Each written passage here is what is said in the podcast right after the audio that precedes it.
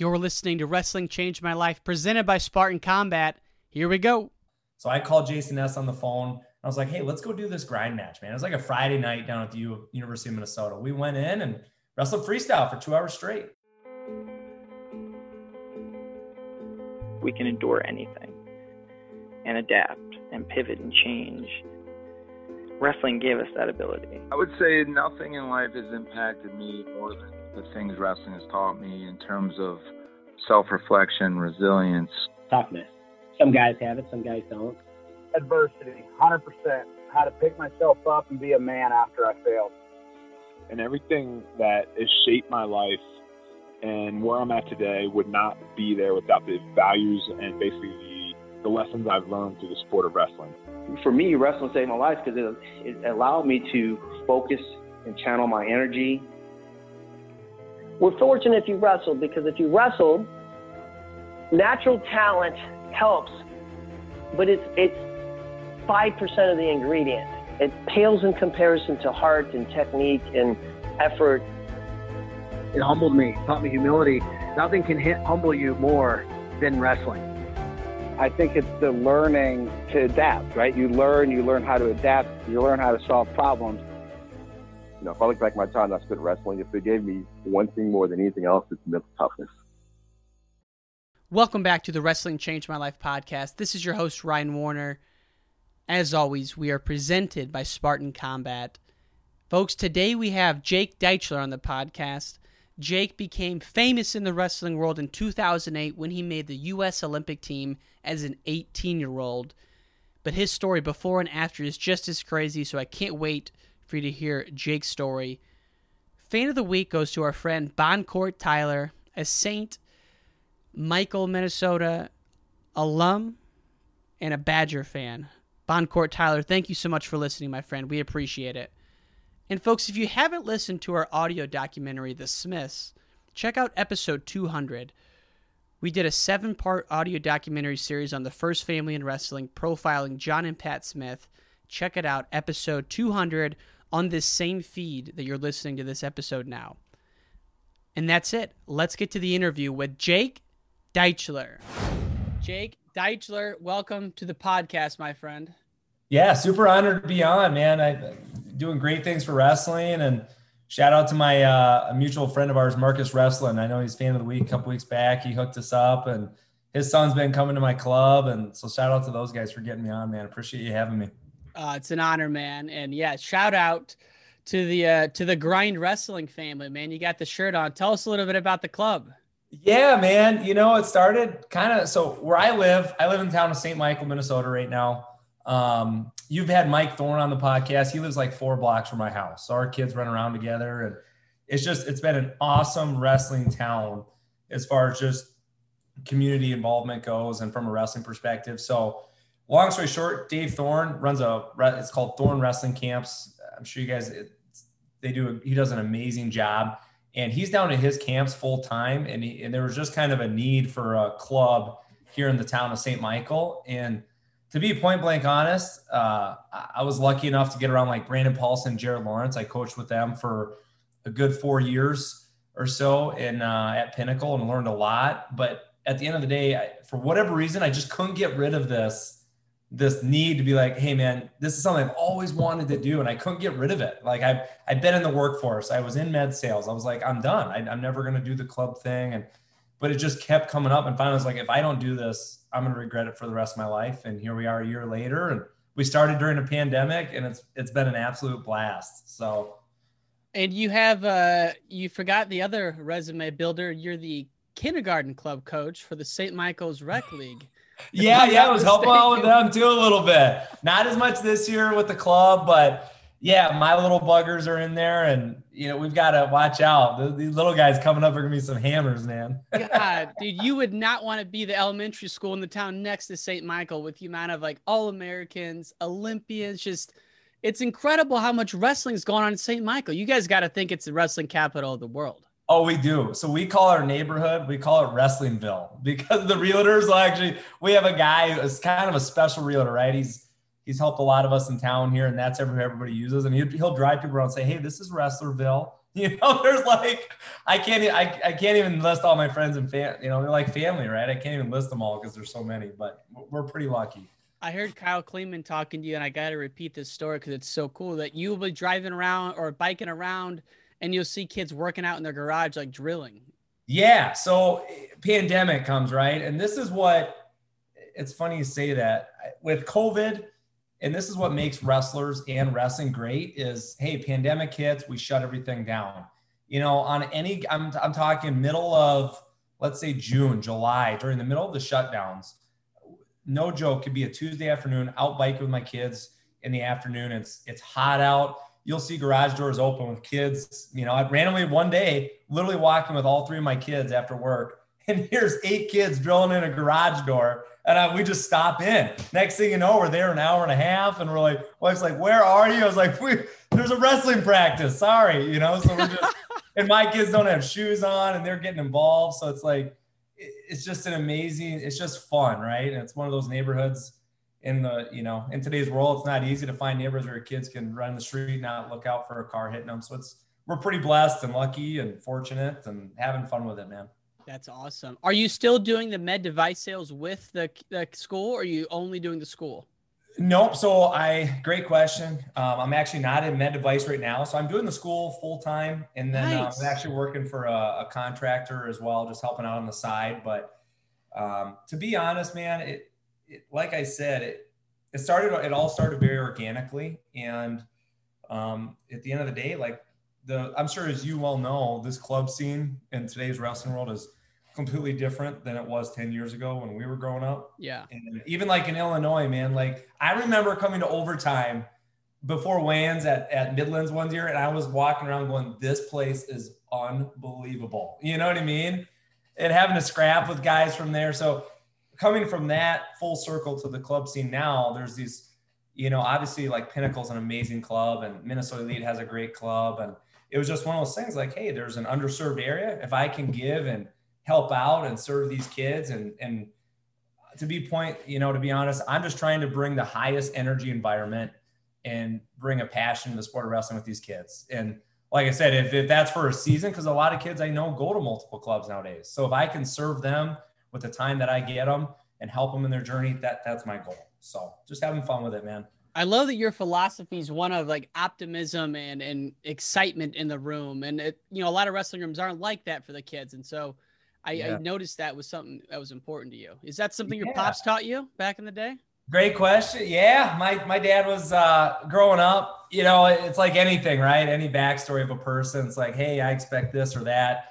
Growing up in my house, growing up, it was like, hey, win, lose, or this. I expect full effort, and and just being having you know attitude, right? Controlling things you can control, and I, my dad did a good job with that. And then, you know, to be honest too, getting around Brandon Paulson, he brought a sense of enthusiasm to my career that changed my life, not even just in wrestling standpoint. Um, I'd probably say one of the biggest reasons I was able to make an Olympic team at a young age was was due to being around Brandon and his enthusiasm. And next thing you know, you're like, hey, if I can apply that enthusiasm and passion to my to my marriage, to my family, to my kids, you know, and and, and now now to a club, it's like it's been infectious and it's not easy. There's days where I'm exhausted, but I mean, anything worthwhile is as well. I mean, you running this podcast can't be easy, man. I'm sure you're interviewing all the time and but early mornings. It. It's worth it though.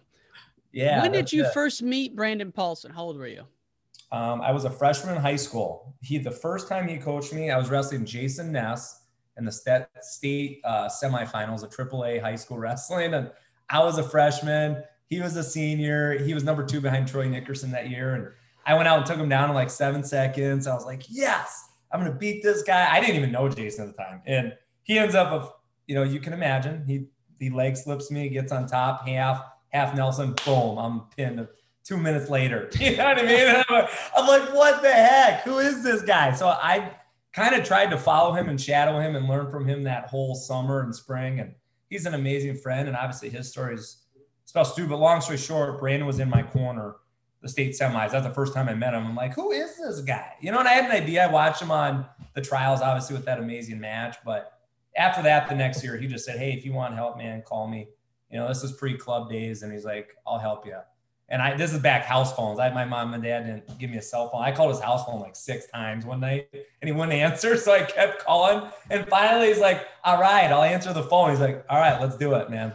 Let's meet tomorrow and we'll wrestle. So that's where it started. And then from there, you guys, would you guys work out like all the time or? Yeah, you know, once twice a week. He, and he would even help out the high school room. Um, I can't explain how grateful I am for just the time he gave me on and off the mat. You know, I actually worked for his dad, so I got to know their entire family, babysat his kids, and um, he, yeah, he helped coach me and mentor me. And again, that was kind of the reason I was able to fast track. Right? You go like, you know, went into cadet nationals. So the next year taking third. The next year making the junior world team, and then boom, you're on the Olympic team. The only reason that was a huge part of that, to be point, you know, to be frank. So Dude, that is that run. I was just looking back at everything and the matches, and I forgot that the the scoring system was the way it was back then. And we're gonna get oh. into all those matches. But the crazy thing to me is in 2007, correct me if I'm wrong. So this is your yeah, 2007. Did you yep. get second at the junior nationals? Yeah, so yeah, I did. So I actually you know, my obviously, and still even nowadays, right? I wanted my whole goal in wrestling at that time was to be a double junior national champ. And it still pains me, right? I mean, actually, I just learned from your last John hearing John Smith talk about pain of his losses and just realized like you can't hang on to those things, man. It's just wasted time because we're talking years of pain, right? And I didn't do it. I ended up, you know, winning Greco my junior year and taking second in freestyle to Mario, who's a good friend till this day. And um, yeah, but you know, again, from those pain. But you won Greco. I thought you got second in Greco. I'm like, how? No, no, I won Greco, but it was close. It came down third period. I had Donnie Vincent. He's a tough kid. You know, it was a good match. So I thought I was gonna have to say, how do you go from getting second in Fargo at Greco to making the Olympic team the next year? I was I was having a tough one swallowing that. I did take second at Fila Juniors, which was formerly, which is now UWW Junior. I did take second. I got teched by a guy 6060 and he crushed me. And that was at the junior level. So yes, at, at UWW juniors year before I did take second at the US wow. Open. So So when did you so like let's say fall of 2007, are you a senior in high school at this time? Uh yep, fall 2007, senior in high school, uh training going pinnacle kind of competitive edge back then I was you know working to pay to go to a club that fall and doing some Greco stuff on the side still. Um, made a junior world team my junior of high school and got around Eric Rahales and some of these guys and just was out the OTC all summer and that kind of fast tracked, you know, kind of opened my world up to a whole new, whole new realm of wrestling I didn't even know about. So come fall, I was like, hey, look, you know, the plan was go to Sunkist Kids back when they had it. I went out there and took second at that. That was my first senior tournament. I lost to um, Oscar Wood in the finals and beat some David Kirby, as you all know. Yeah, he was a great friend and he was one of the nicest guys ever, right? I got to wrestle him and mm-hmm. went in the semis, and but I had a good tournament. It's like, hey, maybe I can, you know, keep running with the senior thing for the year. So that's kind of where it started. And then did you finish out like were you going to school like a normal student or were you like homeschooling your final semester? Um yeah, I so regular student missed about 37 days. And then long story short, we met with the AD and we're like, look, I think I have an actual legitimate shot to make an Olympic team. Can I graduate early? And the AD at the time's like, Yep. And I said, I said, all I'm going to do is train two, three times a day. I want it. I'm, my grades are good. I've been a great student. And he's like, let's do it. They signed off and the literally the state tournament, the, you know, the week later, boom, I was done and training two, three times a day. So, man, and your pace reflects it. You put a, a pace on dudes back then. It was, it's tough to match that. What would, what, give us an example of a day in the life of your training that allowed you to have the kind of conditioning to wrestle as, as hard as you did. Yeah, you know, we we had a training plan, but you know, a day in the life at that age, training for the Olympics. To be honest, like I said, I had no response. You're a kid, right? Which is nice. If you're a student athlete, you know, or even you're still a younger kid, I didn't have bills. I didn't have a house payment. I didn't have a car. I mean, it was literally just training. That and that was my that's singular focus, and it was a fun time in my life from the sense of I wake up, you go every day. It's run lift, right? Or you know, it's a practice in the morning. And then it's, um, you know, getting obviously your big wrestling workout that day. Um, and it was the typical training schedule it's like, you know, Monday, Tuesday, Wednesdays off, train Thursday, Friday. And but then every one of those days, you know, you're training in the mornings and then you're training on your off days, doing a cross training, lifting. Um, but then, you know, there was things that I would do on my own that nobody told me to do that I started a young age. And this goes back to like, you know, the Dan Gable, what's that? What's the the movie that he had? You know, I forget what it's called, but like that Dan Gable mindset, just just working out all the time, training. You know, I just saw it on my dad. We we built in the basement. I trained out of my basement. I made an Olympic team train out of my basement, you know, and lift, you know, doing lifts, taking saunas to recover, running at night, just everything you name it, trying to get it in. So it was fun. It was a fun time. So what were some of the things that you would do that were just on your own, like the running and just even some saunas? Yeah, you know, I a key, you know, like everything, like all these great teams and these great competitors, I believe that everybody can work hard, right? Everybody trains hard. So you're doing the hard things, you're putting in your work, doing what you got to do. But then it's also it's the things that people don't see and the things that we don't talk about as much is recovery, right? Um, stretching. I would do hot yoga, as weird as that sounds, which I did, th- which I thought was weird until Henry Cejudo I found out was doing it that same year, and he won the Olympics that summer. you know, so and now AJ Ferrari I hear is doing it too. So you, you hear these things where it's like I was doing hot yoga, doing stretching, doing saunas, nutrition, especially, and I'm not kidding. One of the biggest fronts that allowed me to make the jump was, I, as funny as it sounds, I have them right behind me but it was you know the olympic ideals and the mental training. This is pre wrestling mindset pre podcast exposure. So there was flow a little bit and some youtube stuff but you know really diving into like hey if you're taking second why? You know why don't you believe in yourself? Or what do we got to do to to get over that hump or get to that next level? So trying to dive in you know and take the time and do some uh, soul searching or whatever you want to call it was doing the work that way as well and uh, I feel like that was something that really helped in that time as well. But, you know, even like, it's kind of funny, yeah. So, you know, Steve Fraser, I'm sure you remember that. Mm-hmm. He wrote an article in Win Magazine back in the day. It was like seven crazy workouts, right? And just having fun with things like those crazy workouts. One of them was wrestle a two hour grind match nonstop. So I called Jason Ness on the phone. I was like, hey, let's go do this grind match, man. It was like a Friday night down at the U- University of Minnesota. We went in and wrestled freestyle for two hours straight, you know, and then one of them was like, go hike 24 hours out in the wilderness nonstop, you know. So when I was 16, I told I told my dad, I was like, I'm gonna do this, right? My dad's from northern Minnesota in a rural area.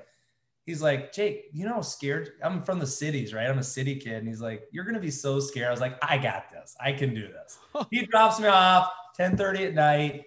I only make it like 13 hours or something. I fail miserably. I've never been so scared in my life, you know. But long story short, full circle. I was just talking with Mike Thorne. I was like, dude, we got it. I ended up trying that two or three times. I never finished it. And me and Mike were like, we got to do that again this summer. Let's round up some high school kids and go do this, you know?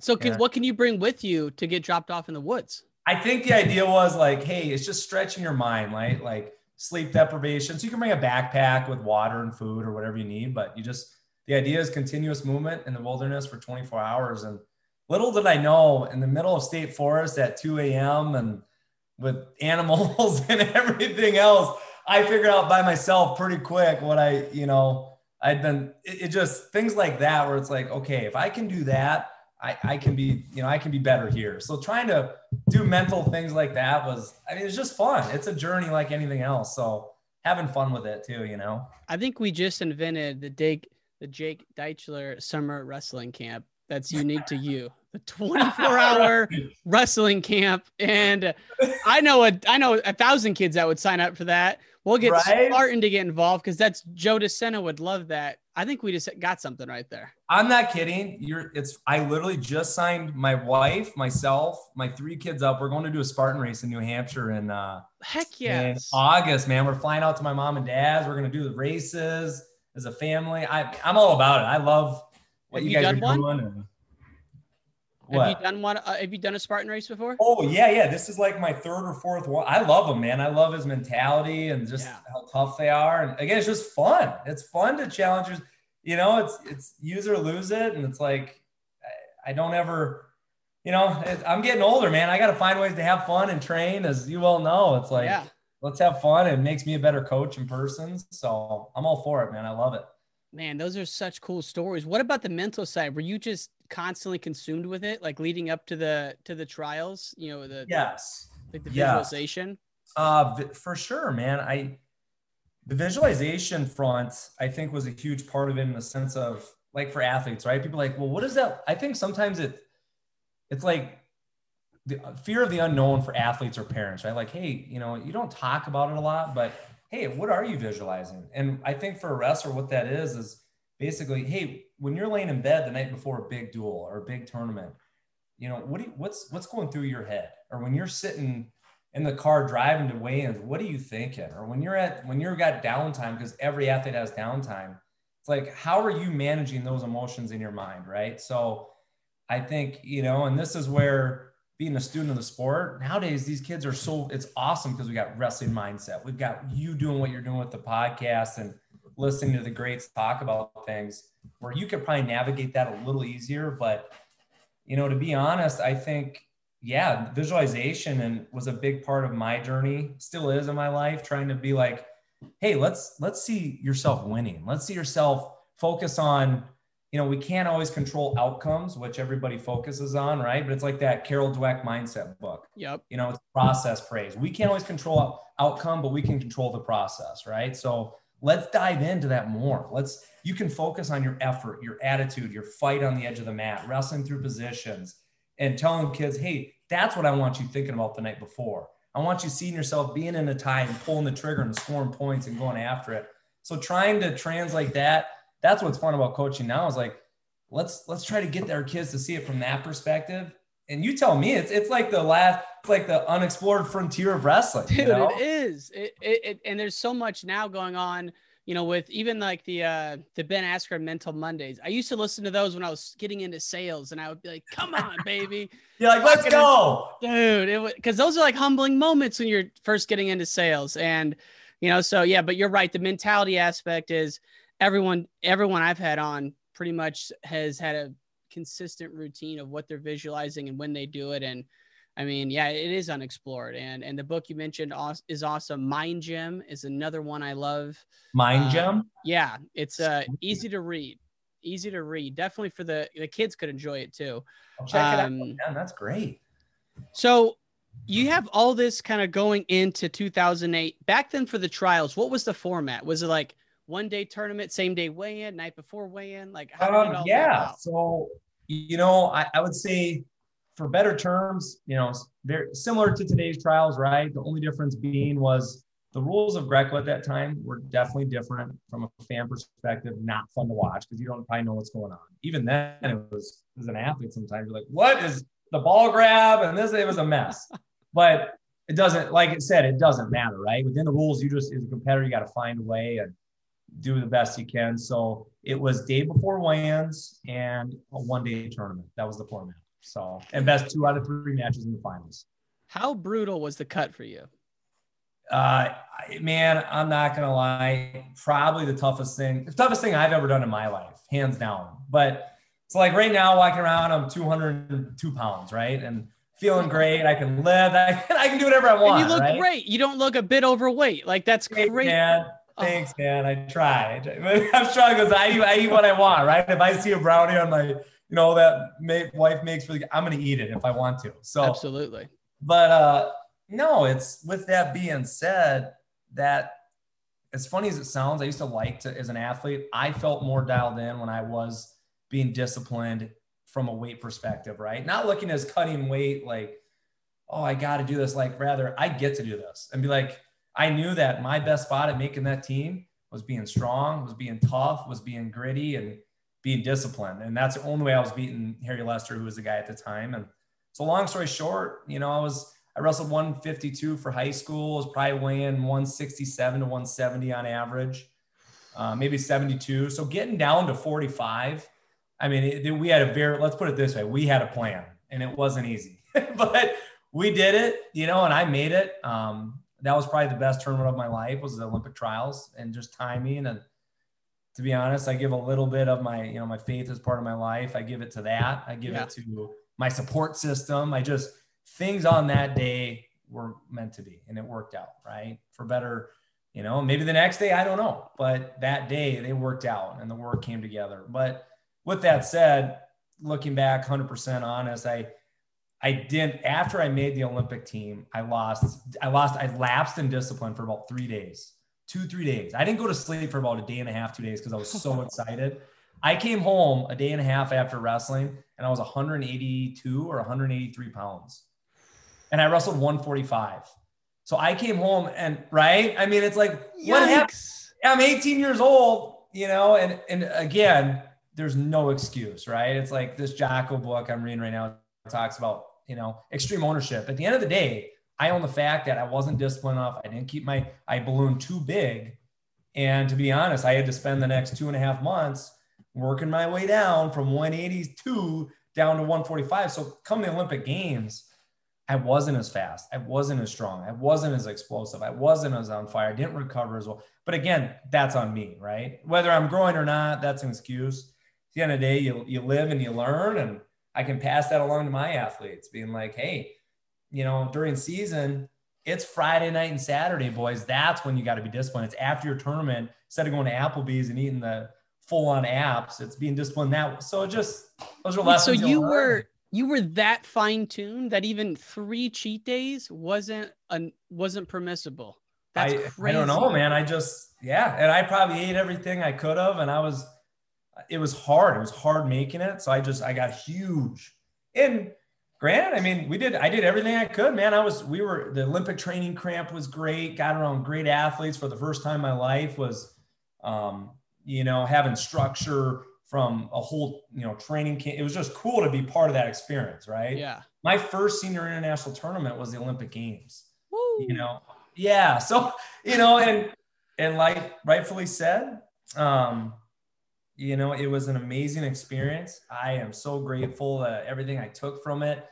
At the same time yeah i mean i wasted a couple years in pain of really doing some soul and say hey i lapsed discipline for a little bit. It bit me in the butt. But at the end of the day i gave everything i could. No regrets. I did every i did the did absolutely everything in my power to be there and give myself a shot. And it, it, it, was it was an amazing experience you know? And i was angry for about three to five years but now i look back and go i'm thankful i learned a lot so Three to five years.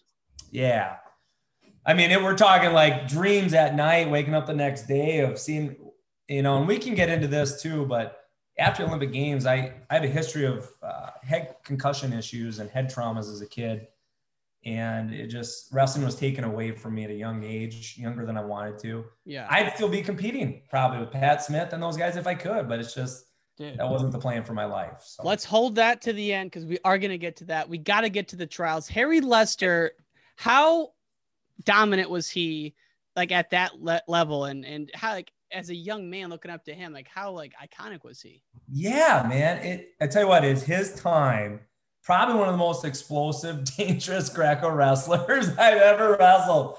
The year 2000, so that fall of 2007, like we were talking about, right?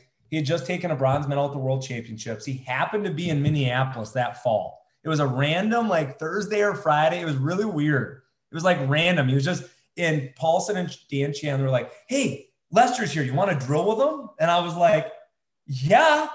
The guy just took one of the best wrestlers ever. I was like, I'm in. I'll be there. We get there at 4:30. We have a practice. And granted, he just got done with World, so he's kind of he wasn't in that mode, right? He he proceeded to basically do it was like a private, like we do privates with kids where Yeah. you're teaching, coaching, train. That's basically what it was. He was showing me some cool little tricks, kind of big brother and me, beating me up a little bit. You know, it was I was looking up to him like, hey, this is Harry Lester, and I'm down here, you know. So it was that. And then fast forward to January, or do you remember the Kiki Cup? Uh-uh.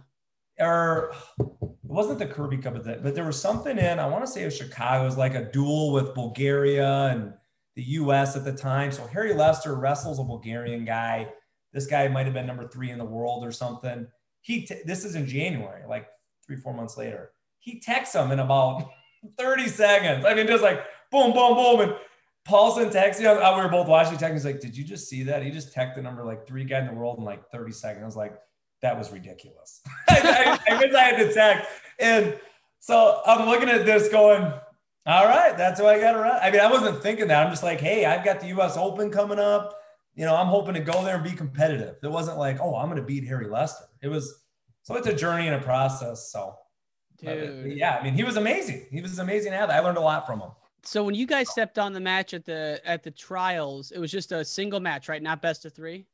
Yep, it worked out from a seating perspective that we met in the semis because I took second at the U.S. Open to Mark Ryle, so I think I was three, and he was two, and Mark Ryle was one, or so I don't remember how exactly it played out, but we were in the semis in the challenge tournament, so I only had to, you know, like I said, it played out because had I read it wrestled him two out of three in the finals, I don't know, but that one match on that day in the semis, um, stepping on the mat, I I was there to battle, you know, and that's that's how it played out. So it, it worked out in my favor that day. What was the big turning point in the match for you? Like if you look back at it. If I would go back and watch a match, I mean, I've watched it a couple times where I've done interviews or whatever, and you know, it was before I stepping on the mat, and I try to tell my athletes this, and this is what I'm trying to be better at communicating is like just competing free, right? From a wrestler's perspective, just being free, letting it fly, you know, being in a this state of I'm here to get after it, score points. The mantra was have fun, score points. And it was just being in the fight every second. I knew that, to be quite honest, even till this day, he was more talented. He was more explosive. He's a better competitor at that point. I knew I would have to do fight. I'd have to make him fight everything, every second of every of the match. And if I did that, I had a gas tank. That was one of my you know strengths, and um, I ended up kind of getting him tired. And I knew I'd have to explode, and I give myself a chance and I end up getting them tired and uh, scoring when I needed to, and that that was the match, man. So God, how many hours later for the finals? And then how many what? How many hours later for the finals? Oh, probably it was like two, three hours. Go back to the hotel. I'm chilling in the hotel room with my high school coach, Todd Springer. He's like, he's a Hall of Fame high school coach, he's an awesome guy, and we're hanging out. And I was like, it sounds funny. I was just like, the guy that had finals, Farouk, I was like, I'm not losing this. I was like, if I do everything I'm doing, I'm this is mine. I was like, I'm not losing the name. So that was kind of the mentality going back. And if I knew what I needed to do and did it, you know. So can you share the story where Farouk didn't want to work out with you because he didn't think you were up to par? Yeah, man. No, a great story. Um, I was training, you know, again, young kid. I remember I was my elbow was beat up. I this nasty cauliflower ears at the time, right? It was during, it was training camp during high school season in 2000 and 2007. So it was January 2007. So my high junior of high school. And I went out there for, it was my first Olympic, you know, training camp I'd ever been to. And I get down there and I'm not kidding, man. I'm beat up. I'm getting my butt kicked every practice, every day by David Kirby, by Harry Lester, by Mark Ryle, by Oscar Wood, by Kevin Bracken, by Steve Fraser. You just go down the list. I but I kept grabbing them, and I think this is a key. Even it's fun when you see this with kids now. It's like go grab those guys, you know. And if you can keep coming, keep getting up. Keep Farouk was one of those guys, and he we were doing live goes on parterre, and he picked me up, and he must have fived me right over my head about. It must have been five, six times, and finally just like pushes me away you know, and it's like, he's like, you're not even worth my time. He's like, you're a little boy. You're, you're not ready to be here. I, I'm not going with you, you know? And I remember as funny as it sounds at that point, I don't know what it was inside of me that just clicked. And it's like, oh no, I was like, so I, I went and grabbed him. I was like, we're going again. You know what I mean? And I think he continued to mess me up that practice. But at that point, it became very personal. So when I wrestled him, um, you know, and he was a great competitor. He's actually a really nice guy. Every time I was around him, he's actually a nice guy, but he kind of tried to big brother me and I just wasn't having it. So, dude, that series, I watched the matches and folks, I encourage you to watch them because they are on YouTube, even though that 08 trials, you cannot find a lot of matches. Yeah. Um, it's weird. They did it with the uh, judo that year. You never see that. That was a, an interesting yeah. uh, trials. But dude, in match Yeah. two, you lose the first period. and the second period, you're down 5-0, I think. And you had to turn it around because back then you had to win that period, then the next one. It's just it's a crazy match the way you were able to get that front headlock and just right over the top, man. Yeah. So it was uh called it it's it's essentially like a chest strap, right? Or a high reverse we called it, right? Like in freestyle, guy shoots in, you go to chest strap and freestyle. It's very similar, but in that Greco. And I me and Brandon did that. And then at that FILA Junior World Team the year before, I drilled that literally thousands of times to the point where it was just muscle memory, right? So you're just instinctual as a competitor. So I was able to, I was like, if I can just get on top, you know, I can, and it just, yeah, just scrambling and wrestling. And that at the end of the day, it's so much, that's what I miss about wrestling the most is just being able to compete, be in the moment and just wrestle, just battle through those positions. That's what's so fun about it, you know? Dude, it's such an epic win. The place was going crazy. And then, like, when you get to like Beijing, what was like, what's your first memories of the Olympic Village?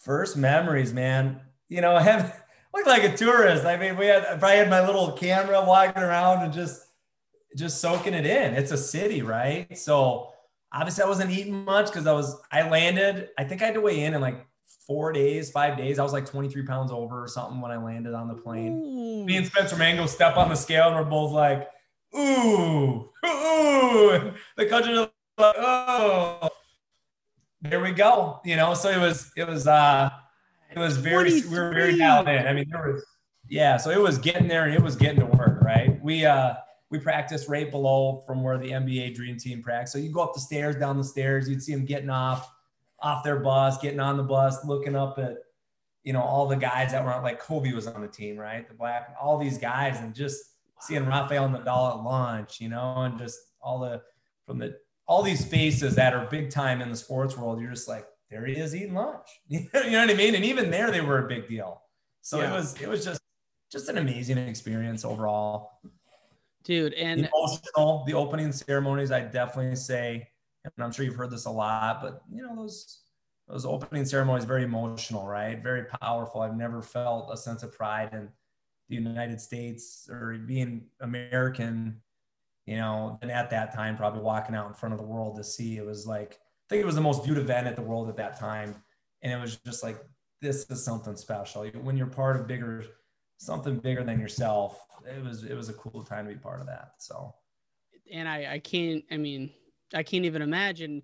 But I was really dying to ask you about this, not from yeah, like a demonic standpoint, but everyone talks about in this new HBO documentary, like the post Olympic blues. Did you feel that? Like when you get back and it's quiet? Oh my God. Time? Are you talking about that, the HBO documentary? Yeah, I think it's called like The Weight of Gold. I literally watched that. And it was, it was funny. I was like, I was on HBO watching that. It was random. And I kept looking. My wife was like in the kit. We were at home, and I kept looking. I was like, "This is real." I was like, "This is like every feeling here is something that you know, but you don't get." It's like life after athletics, right? Anytime you have a huge high, you're gonna come down. You're gonna have a low. That is a hundred percent honest, honest truth, right? The day after I made the Olympic team, and you know, Olympic trial at home felt that way. Really? You know, after I came home, oh, 100%. You know, you have this huge moment you know, the big, what seems to be the biggest moment of your life at that point. You come home and I'm sitting in my mom and dad's basement because I was still a high school kid going, all right, now what? You know what I mean? And it's like, but now, so it forces you to examine.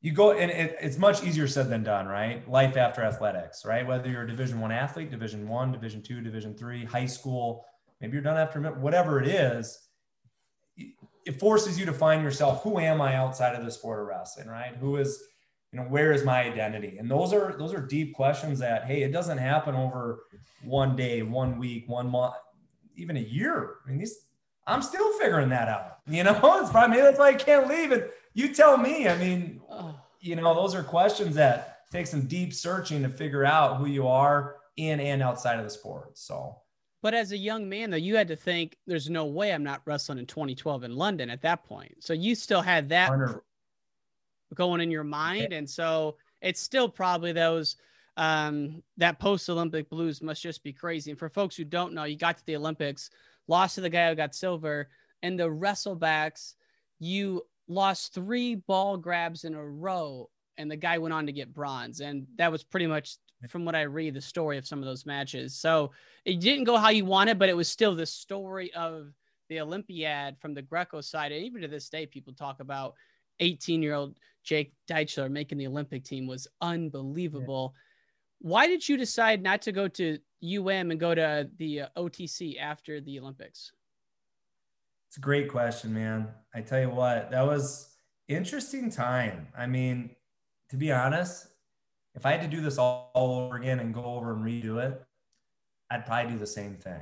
And the mm-hmm. reason I say that is, is because at the time, I'm not kidding. I just I felt like in the Greco mode. I wanted to go win. I felt so I lost the match in the repechage, right? The guy that you lose to, if he makes the finals, it brings you basically back into the Conci semis. So I'm in the Conci semis wrestling the guy from Ukraine, Damien, who ended up medaling somehow like a couple years back, even. this guy was a tough dude. And but I at this point I was like, hey, I'm just lucky to be here. So it battled extreme ownership. At the end of the day, I didn't do what it took to score points. I didn't score points when I needed to, and I lost.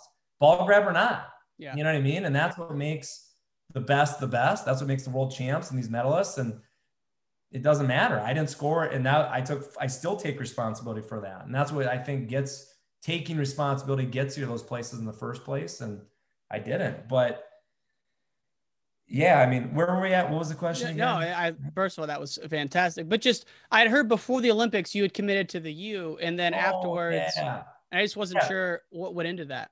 So I'm walking out of the Olympic Games, or I lose that I lose that match. I put on my backpack. I still have the bat. I'm walking out of the out of the arena. I look over the guy that I just lost to on some stupid ball grab. Text the guy to win a bronze medal. Literally, boom, boom. Within two minutes, I look over and I'm like, you've got to be kidding me. Right now, had it gone that, maybe it didn't go that way for me. Right. That's yeah. a realistic thing. But, and then I, I, I'm literally walked 24 feet and I get asked to do my first interview of the weekend or of the week. Right. I'm like, I just told the guy, I was like, look, I'm sorry. Now, no, it was the first time I was ever on floor wrestling. was after I saw that happen. And I was like, this is, I, I mean, I, I was, I was devastated. I was like, this is not the time. I'll do the interview. It was a bad interview, but long story short, after Olympic Games, you know, the coaches from the Olympic training center at the time, the national team approached me and said, Hey, we've never done this with anybody. The only other person that's done this is Henry Cejudo. He came here, he lived at the OTC, he traveled the world, he won Olympic gold medal, right? Yeah. And they said, Here's the deal you can get your education, you can live at the Olympic Training Center full time, and you can travel the world and wrestle and try to win Olympic and world medals and make the teams. And I, for whatever reason, people are like, ah, he's caught up in the moment. But yeah, it was. But that's where my dream was. It's funny. I love, I still to this day love NCAA wrestling more than anything in the world. And I love Olympic wrestling more than anything in the world. I believe that that's why these college and these RTCs are so awesome because it funnels into both and it plays, it helps one another feed off the other. And it's, it's great for college, great for Olympic wrestling. And they didn't have that. Had they, you know, I would have stayed. And, but it was just, it was an opportunity and I took it. You know, I think I obviously made J Rob mad and everybody mad and friends mad, but I wouldn't take it back. And I, I went out there. I was able, I was able to travel the world, go to nine, you know, eight, nine countries that year, get experience, wrestle some of the best guys in the world. And not gonna lie, after a year of it, I you do I learned pretty quick. I knew I said, hey, I miss home. You know, I it wasn't it was wasn't working out getting the education like I thought. And I said, I miss my family. And at that point I realized with sports, I was like, and life, it's like, hey, who you're around is just as important with what you're doing. If you're surrounded by great people, you know, I I missed that. And I was like, I need to go get back around the people that I love being around. And that's what decided to come home and um, yeah, that was the story of that, I guess. That you know? year must have been one of the biggest soul searching years of your life. Like traveling alone all the time and just kind of experiencing the world for the first time must have been a, a crazy year. Yeah, going from basically, it was basically a, um, a year off of school. I didn't go to school. I mean, I trained full time. I traveled the world. I was with, you know, you're living at the age of 17, 18. I was pretty much around grown men, you know, from you know, that average age of what, 25 to, you know, Brad Vering was a really good friend and he was, I don't know how old he was. He was like a, you know, TC Antler was old enough to be my dad and we were on the same Olympic team, right? So I'm looking up to mentors and these guys are taking me under the wing. And I, like I said, I won't ever trade that time back and getting to experience a world like that. Um, you know, and like I said, I'm grateful I did it because I, I didn't know what it, you don't know what your, where your journey is going to take you. I came back to the U of M and I got a concussion my first day of practice, literally first practice of college wrestling, official practice. Was that your first concussion ever? No, man. I probably I don't want to divulge. I mean, I've had a lot. I mean, I got my first ice race dirt bikes as a kid, played football, raced dirt bikes, wrestled. It's always been a physical, active life, you know, being putting yourself out there. And I've had anywhere from probably 12 to 14, 15 concussions, you know, and at this point, let's say I'm at 11, 12 concussions. I get a first, I get a hit first day of practice. And to be honest, I was never the same after that. My, my career was derailed. I was never able to train the same, never able to be, you know, completely just training and being healthy. And it just, I knew it would affect, and it's still working through that, right? Still trying to, yeah. Um, but that's, that it, was my first day at the U of M. So. How would it manifest itself like, like a month later after that? Um, you know, every type of symptom that you could think of, right? I mean, really? you only get my wife's a year, a year out from being a nurse practitioner. Um, so we talk about med- you know, a lot of medicine talk in my house right now as we're studying, but my girlfriend's a PA, so respect. Oh, there you go, man. Yeah. That's awesome. yes, sir. That's great. It's a great industry. It seems like good at job opportunities. And, but yeah, the concussions were, you, you name it, man. Um, like headaches, like headaches, fogginess, really? um, depression. And it's funny. I'm probably ADD. I for sure am. I've never taken a drug or anything for that my entire life. And just, it was just figured out so even through the concussion stuff, I didn't know there was haze. Like I didn't know there was things for student athletes. Like, hey, you're struggling. I became like dyslexic, and I mean, we're talking weird stuff, right? I mean, it was not good for a while, and I didn't know you could get assistance and work through that. I just I figured it out. So I was studying. I would have to like study, take a break, study, take a break. I was doing, you know, as freshmen we had study hall, right? So I was probably studying 20, 30 hours a week just to barely pass because that's how hard. But I didn't know there was, again, I, I just took, I just, it was it's like everything else in life. Just find a way. Yeah. Just fight through it, man. It, it, didn't matter how you felt. So just at the time, that's what I did. Um, but yeah, it was some definitely some dark times, man, personally. And I, I'd say this is more so than after the Olympics of like, who are you outside of the sport of wrestling? And that's where I had to start answering those questions and it and it's amazing to hear you talk about that because someone like you, as optimistic as you are, no one would ever think you ever struggled through that. So I appreciate you sharing that. When so that was your freshman year, you redshirt uh, had or you wrestled that year in some opens, redshirted. Then your sophomore year, even though you couldn't practice, dude, you had a, a, a damn good start to the season. Won the uh, the Bison Open, wrestled Dake in a duel, and then you beat Alton in a duel. And when you guys beat Penn State God, the place must have been going crazy. Oh man, not you know, like you said, not everybody gets to end their last match of wrestling beating Penn State in Rec Hall. You know, beating. It was. It, tell you what, as funny as it sounds, I got emotional. Still get emotional sometimes. It's like I knew. So my girlfriend at the time is now my wife. We have three kids. We're married. Life is awesome, and we were dating at the time. We knew we were going to be together forever, and she was there and I told her, she was the only person I told, I was like, this is it. I said, this is, is the last, cause I was messed up. I mean, I was just struggling. Like I said, I was doing, it was kind of the last hoorah, as you will, right? I knew like, I'm going to see if I can push through. And if I can't, it's time to move on with life. And that was the last match. And it was so much fun being able to compete alongside guys that I'd grown up. I mean, me and Zach Sanders and all these guys had grown up wrestling together and being able to lay it out. It was just so much fun it was so much still still a great memory for sure dude it, and so what and so after that you just you went to j rob and you said well, I, I can't do it anymore or was he kind of there encouraging like how did it happen you know um came home after after the duel walked off the mat went to my trainer and his name was rich Lofeld. he actually ended up becoming taking over high school program in Andover, Minnesota. He's a great guy. I mean, I think I spent more time with him than any coach because he was always helping me with my heads up. We traveled all over the country together, right? And I said, Rich, that's it, man. I was like, I, I, I want to be normal when I'm 40 and I'm already not normal. So I don't want to be any more off than I already am. But I was like, I said, that's it, man. It, it's time. It's time for me to move on. I, I'm so thankful for everything you've done. But I said, I just, I got it. You know, it's time. And it was, there were some hard talks behind closed doors with coaches, with trainers, and them really making sure, like, are, are you sure?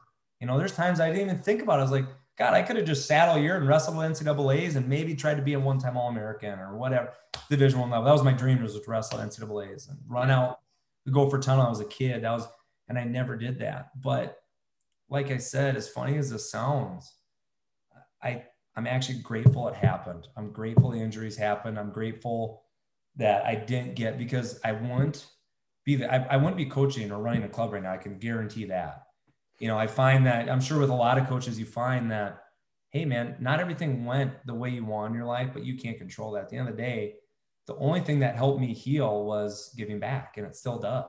It's, for whatever reason, it's ingrained in who I am. I don't know, but still, just part of you just helping and giving back and helping kids in their journey now that's that's why I found coaching because after that moment I knew that my competitive career was done and those questions come in of who are you? What what are you made of? You know and who are you on the inside? Who are you outside of wrestling? At that point I met my wife.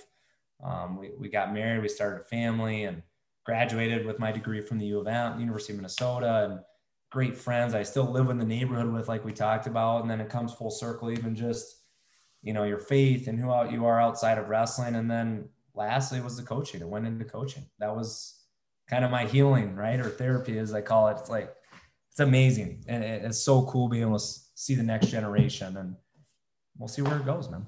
Dude, I'm so excited that you're in coaching because, like you said, a lot of times anything you've done as an individual competitor, it's it's more of a selfish endeavor. But you start impacting like 30, 50, 70 kids a year times 10 years that's a tremendous impact. And uh, that's obviously what, what the future's in store for you.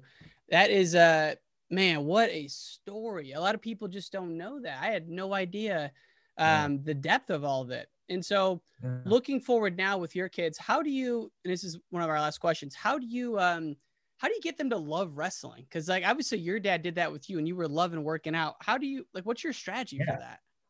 You know, hey, I'm still learning just as much as everybody. I try. Tell you what, man, I love the podcast. I love listening.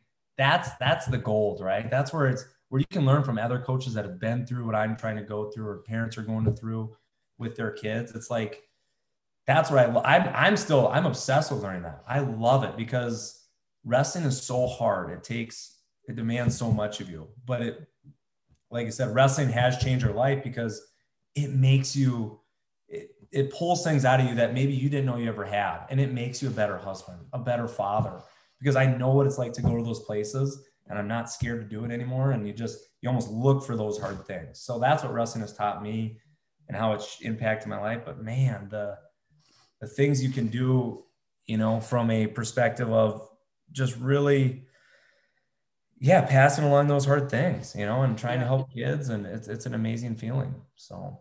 Well, dude, it's been awesome to have you on the show. I can't wait to release it. It's today's Wednesday, May 19th, the day after Stanford's big announcement. This yeah. is going live tomorrow. Woo! Things are happening in the wrestling world. Jake, this has been awesome. It's very fitting with the Olympic year we're in now. Can't yeah. thank you enough for your time, brother. Thank you for all you do for wrestling and shout out to everybody in the wrestling world. Amen, baby. Thanks, Jake. Thank you. And that's the end of this episode of Wrestling Changed My Life. Thank you so much for tuning in. To watch the full video interview, go to YouTube Wrestling Changed My Life. And that's it. We'll see you next time.